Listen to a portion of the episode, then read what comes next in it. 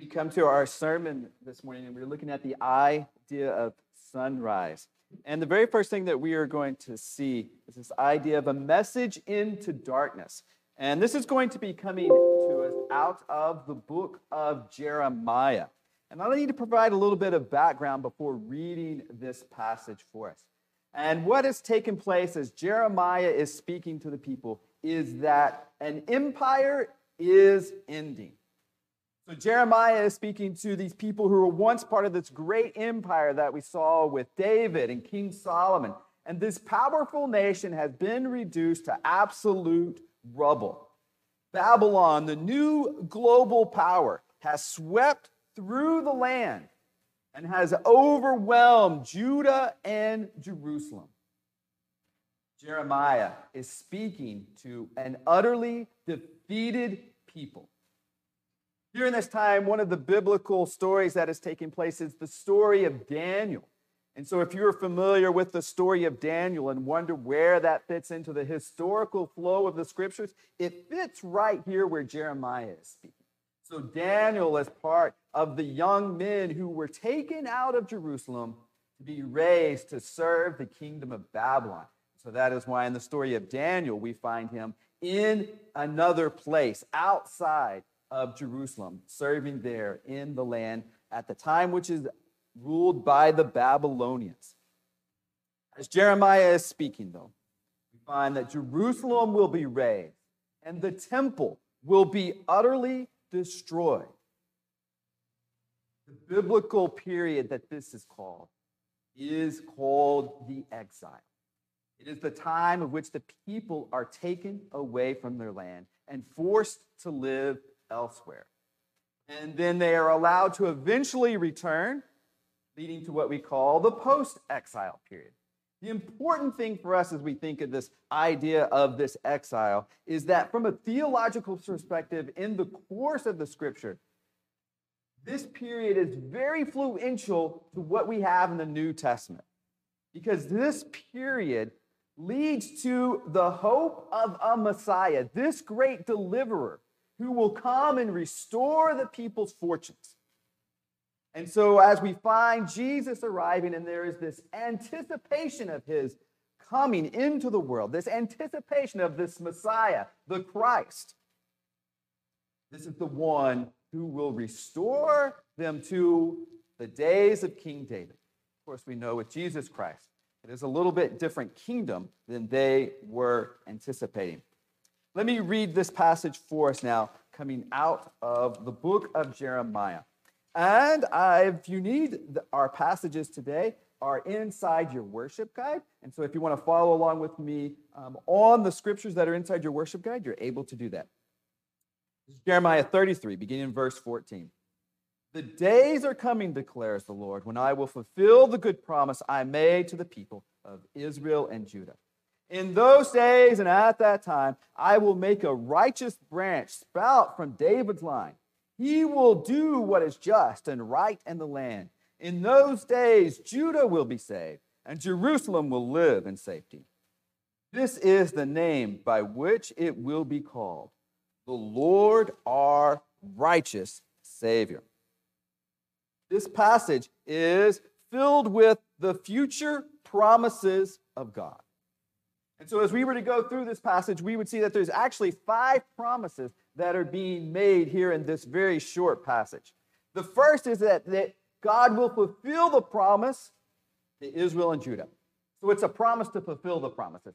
I'm not sure if that fully counts, but we're counting that as one of the promises. Second promise is I will make a righteous branch sprout from David's line. Third promise is that Judah will be saved. The fourth promise is that Jerusalem will live in safety. The fifth promise is that this righteous branch called of the Lord our righteous Savior, this righteous branch is coming.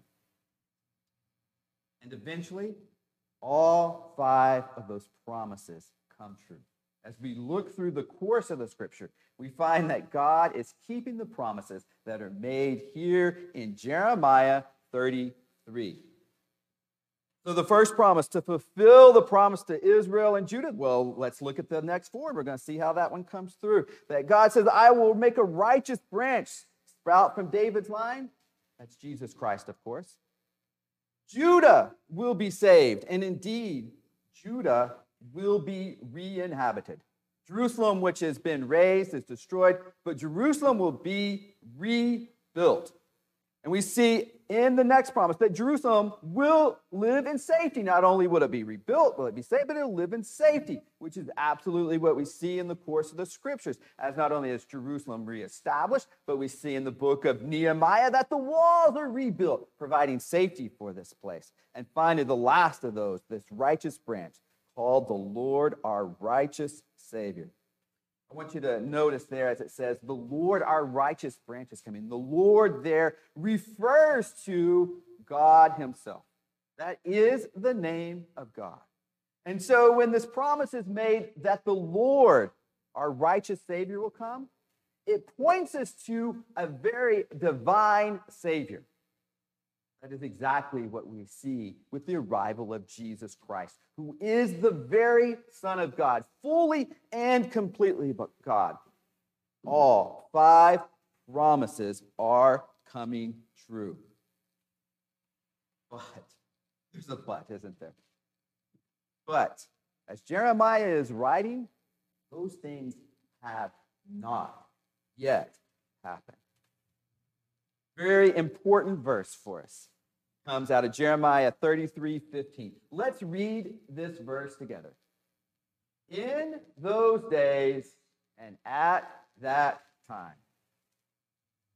Jeremiah is pointing to the idea that these things will come. In those days and at that time, they will arrive. Everything will come to pass but it will not be in the immediate.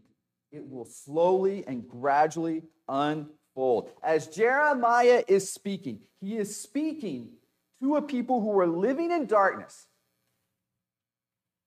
Their world is collapsing around them. What they thought would survive forever has proved it will not. They look upon their temple, which is a place they thought God would dwell with them, and they see it in rubble. In the midst of that, Jeremiah is speaking hope to these people. While they may be living in the darkness of night, Jeremiah is telling them that the sunrise is coming. We have promises that God has for us as well. And just like as Jeremiah speaks, those promises are things to come, maybe not always things we have. And so perhaps God has promised you something in their life. And there's been people I've met, and they say, you know, God is God has really shown me that this will happen. And they find themselves waiting. We also know that God has given all of his children, those who follow Jesus Christ, promises that we have not fully grasped yet. Because we have the promise from our God and Savior that we would live with purpose, not futility. We have the promise that we will live with love and not hate. We have the promise that we will live with generosity, not with greed. The promise that we will live with kindness, not with anger that we might live with hope and not despair. as we look at those promises, maybe you, like me, see some of those things that we have not yet fully grasped. At present, we might live in the darkness. But we have the hope that the sunrise is coming. Let's look at our second point for today. And we are looking at signs of the dawn. And we are going to be moving to our passage out of Luke. And so we have here is that Jesus is speaking during our passage today. And this prophecy that Jesus delivers is called the Olivet Discourse. And so it comes through in other synoptic gospels. So in the book of Matthew and Mark, we also see it slightly presented different, which is typical what you find in the different accounts of Jesus that we see in our scriptures. And so in this speaking time, which is called this Olivet Discourse, there is a prophetic element and also an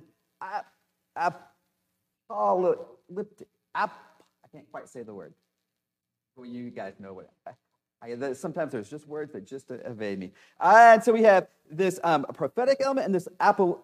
What? Someone say that for me. Apple. Apostolic. Thank you.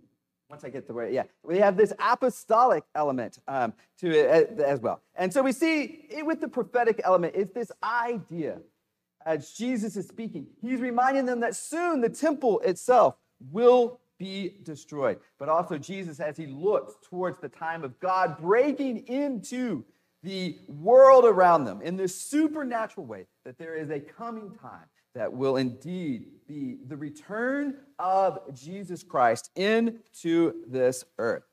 And as we see this double element of what Jesus is speaking here, what we find is what is scripturally called a double fulfilled prophecy. And what that means is that as Jesus is speaking, there are words that he will be fulfilled in the moment.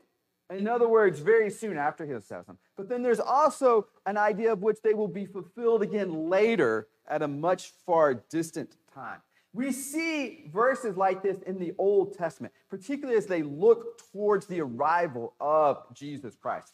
For example, out of Isaiah 7, we have this idea that the virgin will give birth to this child who would be called Emmanuel, who is God with us. And as that passage is there delivered in the book of Isaiah, it's speaking to a very historical circumstance that is taking some 700 years before the arrival of Jesus Christ.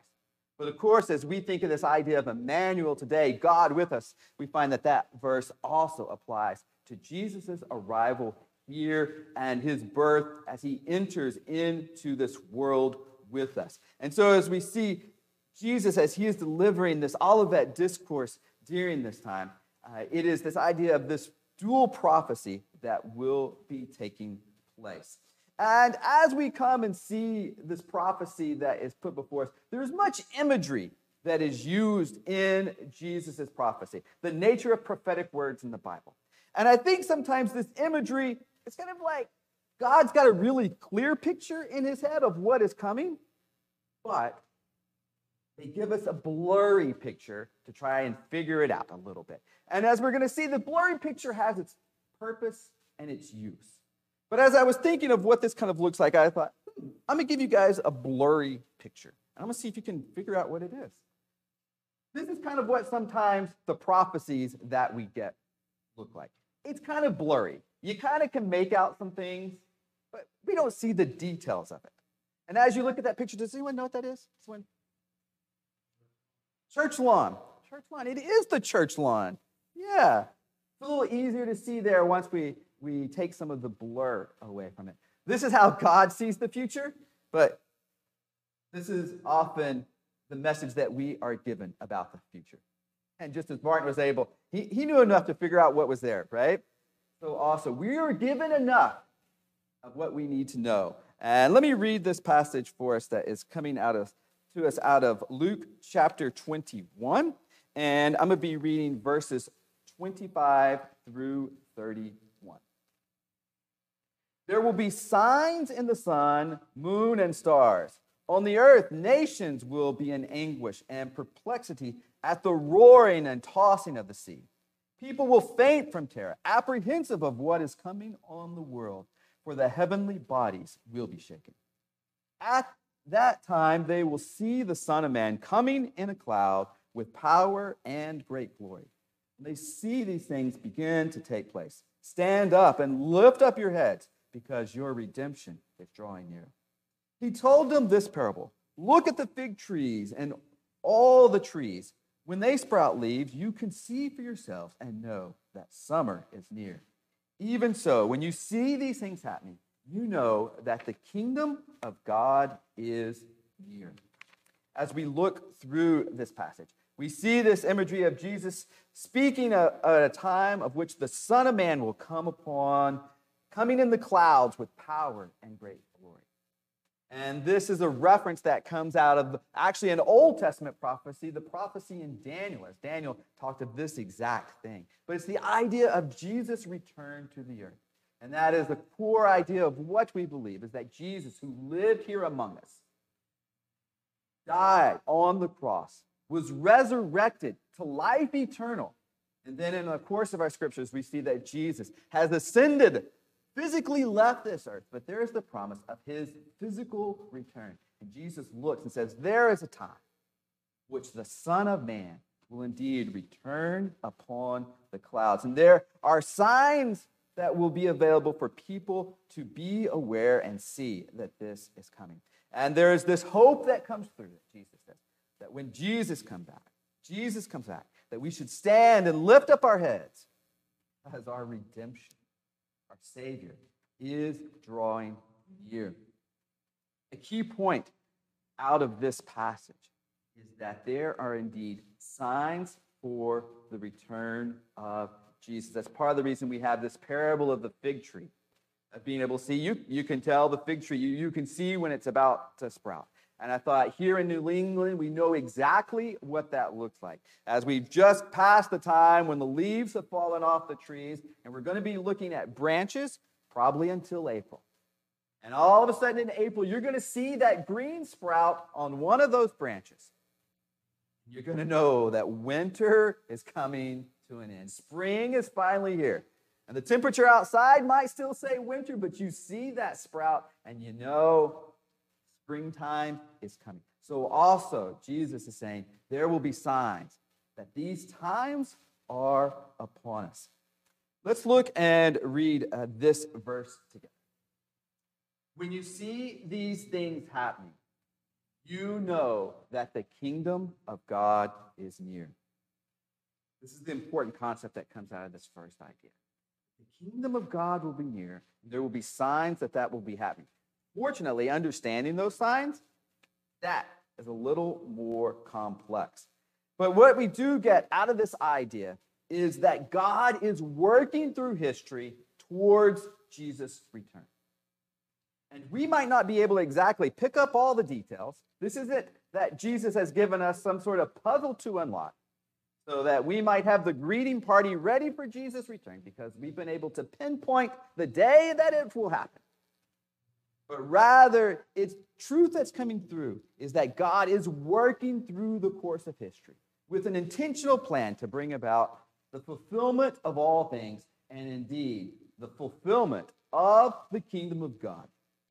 It is like a good novel or a good movie that has a surprise ending. But then, as you reflect upon that ending, you notice that all the clues were there for you. You just didn't pick them up the first time. But once you know the end, you're able to see the clues. In the same way as we look forward to the fulfillment of the kingdom of God, the clues are all there for us. I'm just not sure we're going to be able to pinpoint them along the way but we know that the end is coming. We know that Jesus, the Son of Man, indeed returns upon the cloud. As we think of ourselves in this today, is that our world as we live is currently in darkness. We live in a dark world around us. You don't need to do much more than perhaps get your news feed or talk to the people around you who so often feel despair. And indeed, as we find the greater that we know people, we find that there is just this disillusionment. Perhaps we all shroud it with these many other things we put on our happy faces. But we know there is a sense of despair in the people around us, especially for those who do not have Jesus Christ as the Lord and Savior of their life. But in the darkness of this world, we know that the dawn is coming. The darkness of this world has one solution. That solution is Jesus Christ. as we are here today gathering on the first Sunday of Advent. This is the Advent, the day of hope. Indeed, we have hope that the sunrise is coming. Because one of the things that we know is that the darkness of night always gives way to the brightness of day. It happens in our world each and every day. And as we look to the return of Jesus Christ, we can see the darkness of night around us. We know that Jesus brings the brightness of days. We're going to look at our third point today, which is we're going to be living ready for the sunrise. We know that these future events of Jesus are coming along the way. And Jesus provides this message that these things will certainly take place. There are five instances in our next passage of which Jesus communicates that this will happen. This is coming. There are no doubts as Jesus explains this sunrise, this breaking on of the kingdom of God into our world. Let me read for us beginning in Luke chapter 21 and beginning in verse 32. Truly I tell you, this generation will certainly not pass away until all these things have happened. Heaven and earth will pass away, but my words will never pass away. Be careful, or your hearts will be weighed down with carousing, drunkenness, and the anxieties of life. And that day will close on you suddenly like a trap, for it will come on all those who live on the face of the whole earth. Be always on the watch and pray that you might be able to escape all that is about to happen, that you will be able to stand before the Son of Man. As we come through, Jesus is saying these things will indeed happen. It's coming upon us. And we see that there is in this idea of it's coming upon us, but there's also a certain murkiness of Scripture that takes place. And so this verse that comes in here uh, is so helpful for us coming out of verse 32. And it says this it says, Truly I tell you, this generation will certainly not pass away until all these things have happened.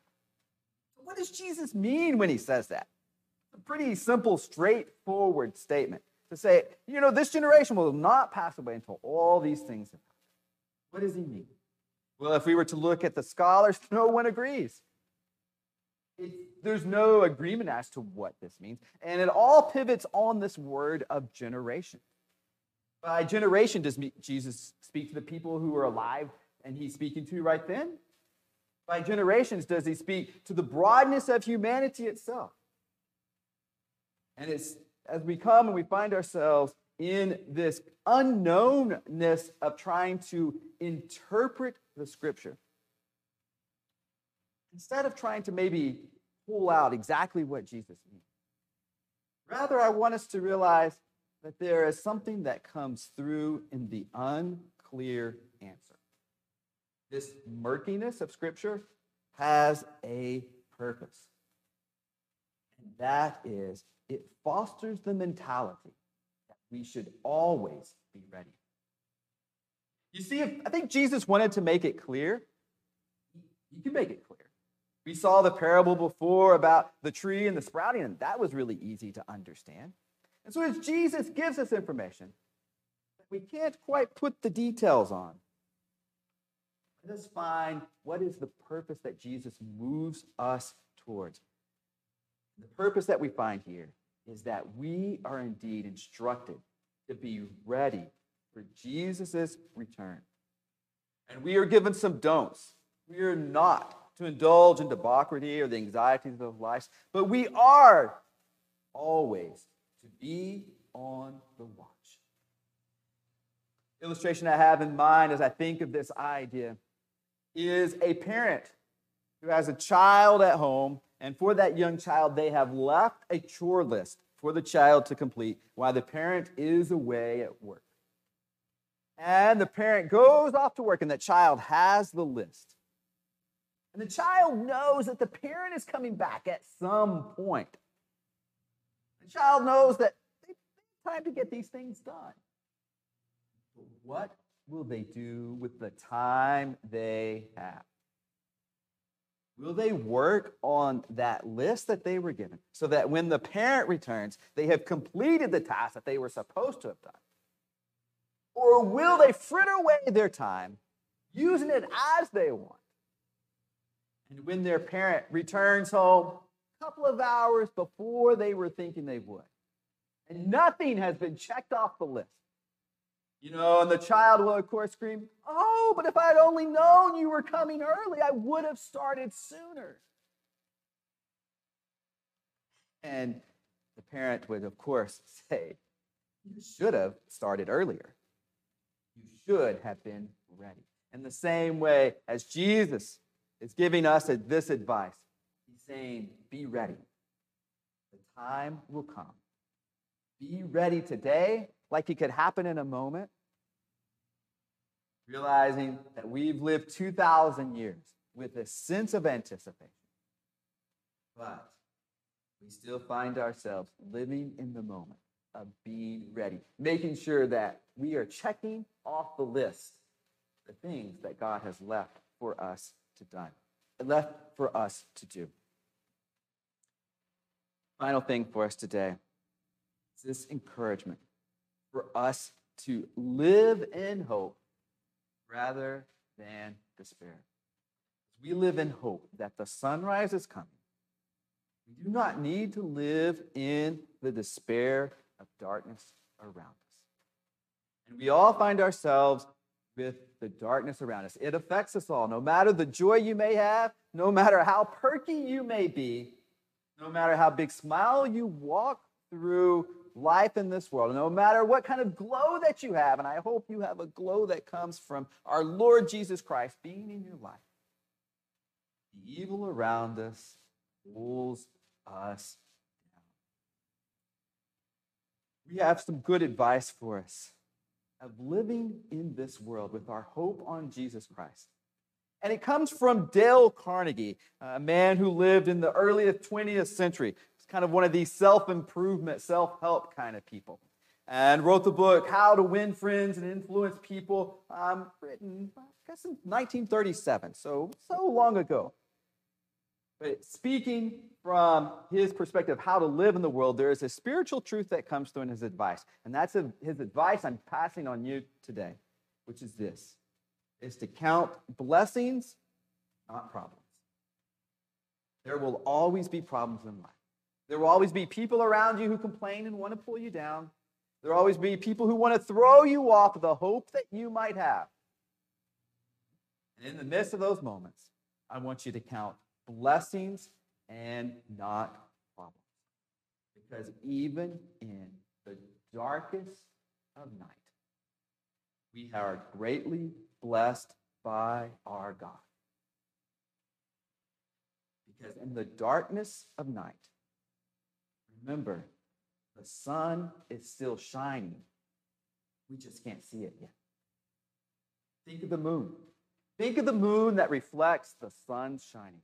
And sometime I want you, as you look up into the night sky and you see the darkness around you and you find that moon and you see its glow, it's a reminder the sun is shining. It just hasn't made its way to us. In the same way, we live in the world of darkness now. Our God is still shining fully and completely. We just haven't got the fullness of it yet. But there is a time that that is coming. There is a time that the Son of Man indeed does return upon the clouds. Will it be today? 2,000 years of history tells me it probably won't the hope of its arrival, we have it in the fullness that we have right now.